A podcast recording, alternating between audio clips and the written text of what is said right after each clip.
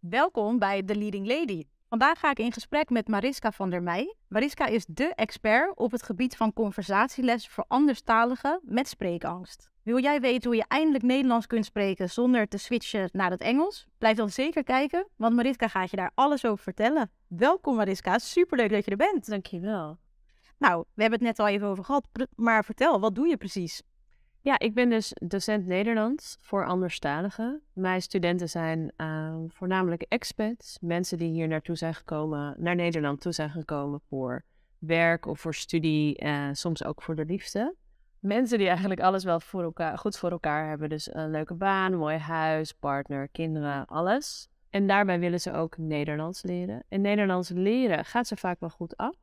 Alleen er is een groot verschil tussen het leren uit het studieboek en het dagelijks gebruik van Nederlands. En die brug, die sla ik.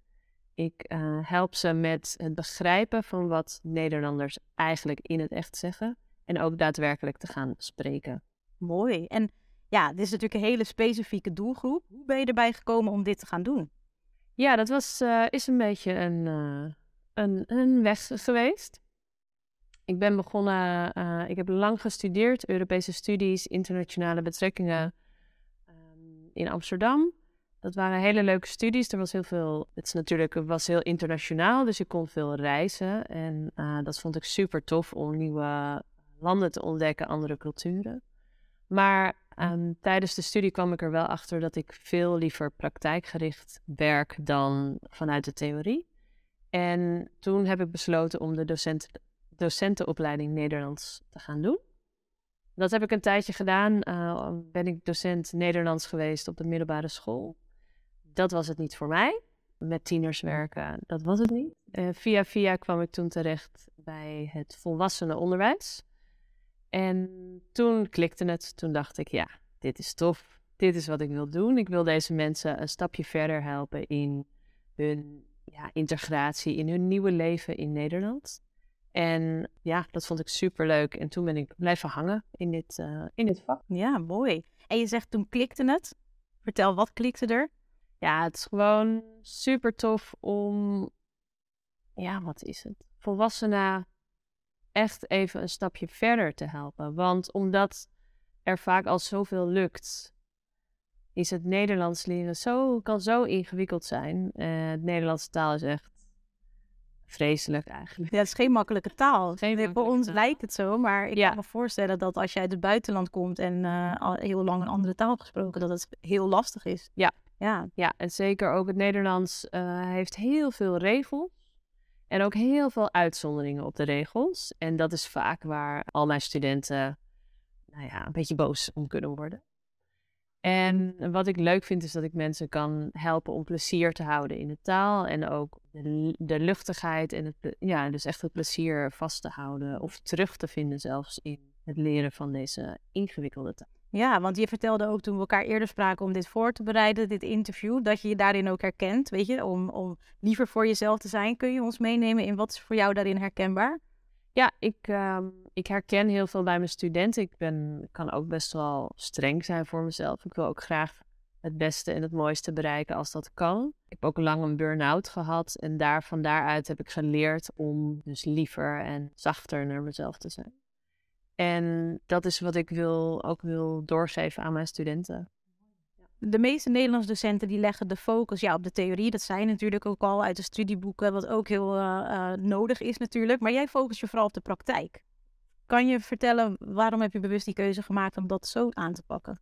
Ja, studieboeken zijn natuurlijk super belangrijk om de basis te leren. Je moet de regels leren, je moet woorden leren, de grammatica, hoe zit de, hoe zit de taal in elkaar. En ik heb ook zelf heel lang eh, lesgegeven vanuit die studieboeken. Maar wat ik toen merkte was dat mijn studenten allemaal goed konden leren.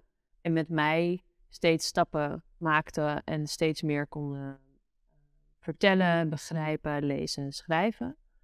Maar als ik ze dan vroeg van hoe gaat het? Weet je, heb je, heb je nog geoefend deze week? Dan was het vaak van nee, want ik begrijp het niet. Of nee, want ik durf niet. En toen merkte ik dus dat heel veel van mijn studenten gewoon spreekangst hadden, omdat er zoveel verschil zit tussen de taal in het boek. Hè?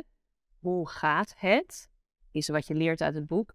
Maar in het echte leven wordt dat al vaak jij en ik zeggen: Hé, hey, hoe gaat ie? Of hoe is het? Ja.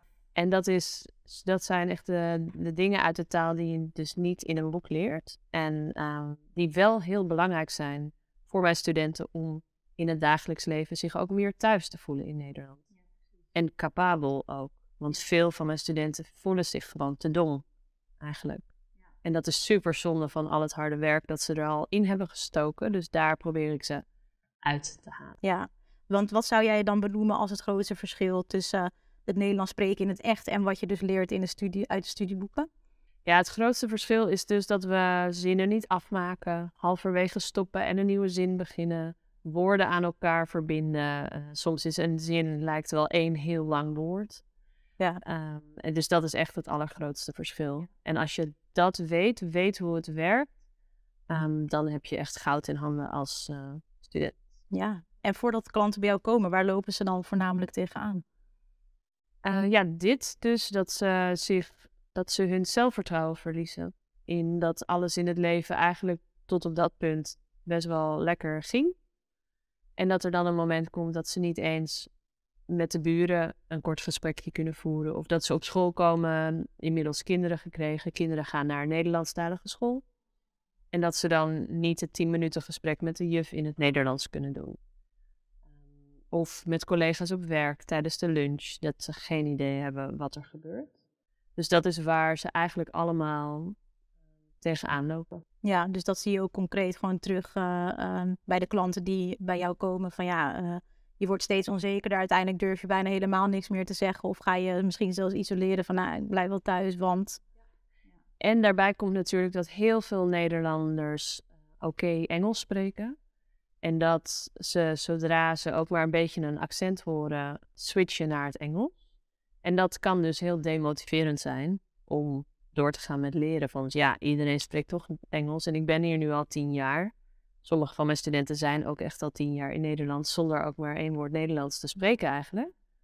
Dus uh, ja, belangrijk om die switch te maken. Ja, maar wat ik je ook hoor zeggen is dat het eigenlijk tweeledig is. Natuurlijk voor de expats om dus Nederlands te gaan spreken en daar zelfverzekerder in te worden. En tegelijkertijd voor ons als Nederlanders ligt er ook de taak om uh, um, dan niet ineens Engels te gaan praten. Ja, dus ik wil hierbij ook heel graag alle uh, Nederlanders oproepen om daarmee te stoppen. Ja. Of om in ieder geval de eerste paar zinnen toch in het Nederlands te blijven praten. Of om iemand de kans te geven om te herhalen wat hij of zij zei en te begrijpen wat jij zegt als Nederlander. Ja, mooi. Ik wil um, een uitspraak van jou citeren, want die vond ik, uh, die raakte me heel erg. Um, en je zei, kijk de vrouwen om je heen aan in de ogen en beslis dat je elkaar mag. En waarom is dit voor jou belangrijk?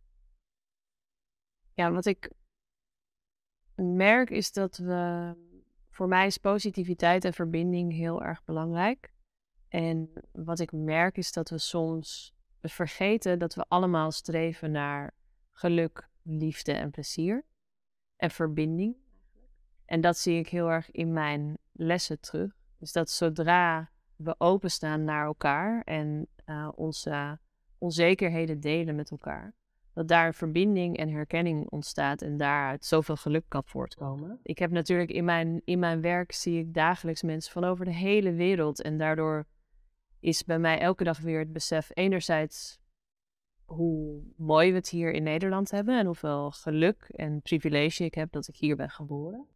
En anderzijds ook dat eigenlijk iedereen in de wereld hetzelfde nastreeft. En dat vind ik super tof dat ik dat dagelijks mag ervaren en dat wil ik graag ook doorgeven. Ja, mooi. Ja, heel erg mooi.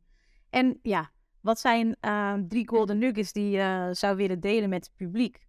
Ja, mijn gouden tips voor het leren spreken van Nederlands is: maak je geen zorgen over je accent. Je zal waarschijnlijk altijd een accent houden. Het is heel lastig om dat volledig te elimineren en dat is helemaal oké. Okay. Dus omarm je accent en focus veel meer op: praat ik begrijpelijk Nederlands en ben ik verstaanbaar? Ja, dus het accent gaat niet weg en dat is oké. Okay. Het heeft ook wel iets. Ja, ja. ja tweede die daar ook bij past, is dat eigenlijk alle Nederlanders wel een accent hebben. En dat er heel veel verschillende accenten en dialecten bestaan. En dat ook ik niet alle Nederlanders perfect begrijp. En ook dat is oké. Okay.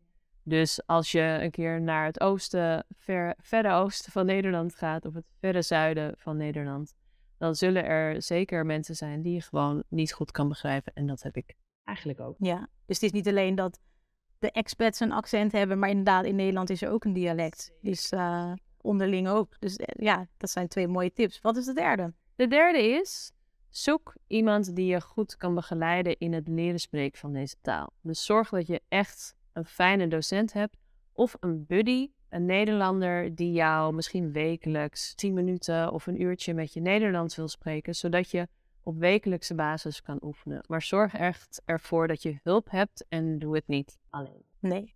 Dus het accent eigenlijk hoor ik heel erg terugkomen, die oké is. En doe het niet alleen. Ja. En vraag om hulp. En blijf vooral Nederlands spreken. Ja. Ja. ja. ja. En zet uh, stap voor stap. Doe het stap voor stap.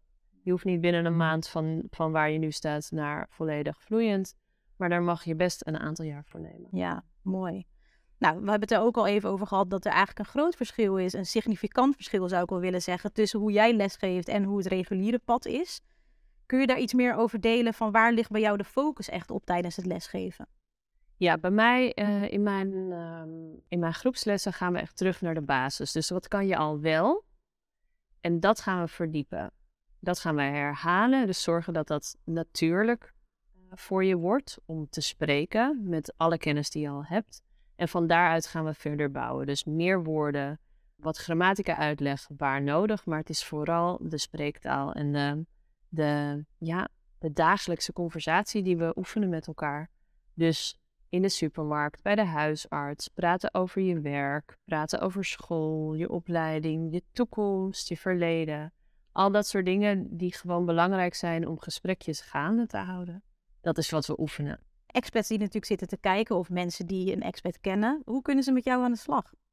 Ja, dus als mensen geïnteresseerd zijn om te werken met mij, dan heb ik uh, mijn conversatiecursussen. Dat zijn kleine groepjes waarin we één keer per week bij elkaar komen, online. Dus je kan altijd meedoen waar ook ter wereld je bent. Uh, en dan uh, oefenen we dus met elkaar die dagelijkse conversatie. En dat wat belangrijk is voor jou ook. Wat we ook doen in de groepen is dat we elke week starten met een intentie. Dus wat ga je deze week oefenen? In welke situatie wil je Nederlands spreken? En dat is dan niet iets van ik wil de hele week alleen maar Nederlands spreken, maar we maken het klein. We zetten een klein stapje per week. Dus bijvoorbeeld, ik wil twee zinnen Nederlands tegen de juf op school zeggen. Of ik wil met mijn collega een lunchwandeling maken van 10 minuten en dan ga ik alleen maar Nederlands spreken. En dat wordt dan de intentie. En dan aan het einde van de week checken we dan in.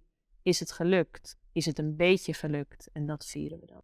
Cool, superleuke verdieping ook. En je kiest dus bewust voor het werken met kleine groepen. Ehm, wat is hiervan de meerwaarde? Nou, wat er gebeurt in kleine groepjes is dat er herkenning is tussen de studenten bij elkaar.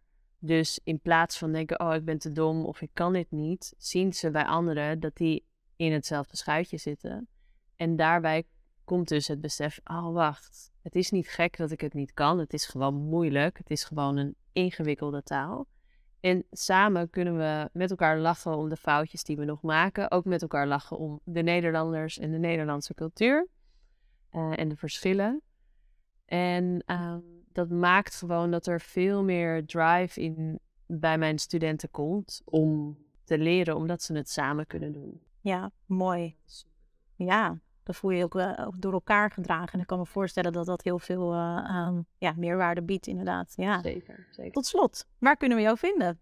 Ja, uh, je kan me vinden op mijn website mamadutch.nl.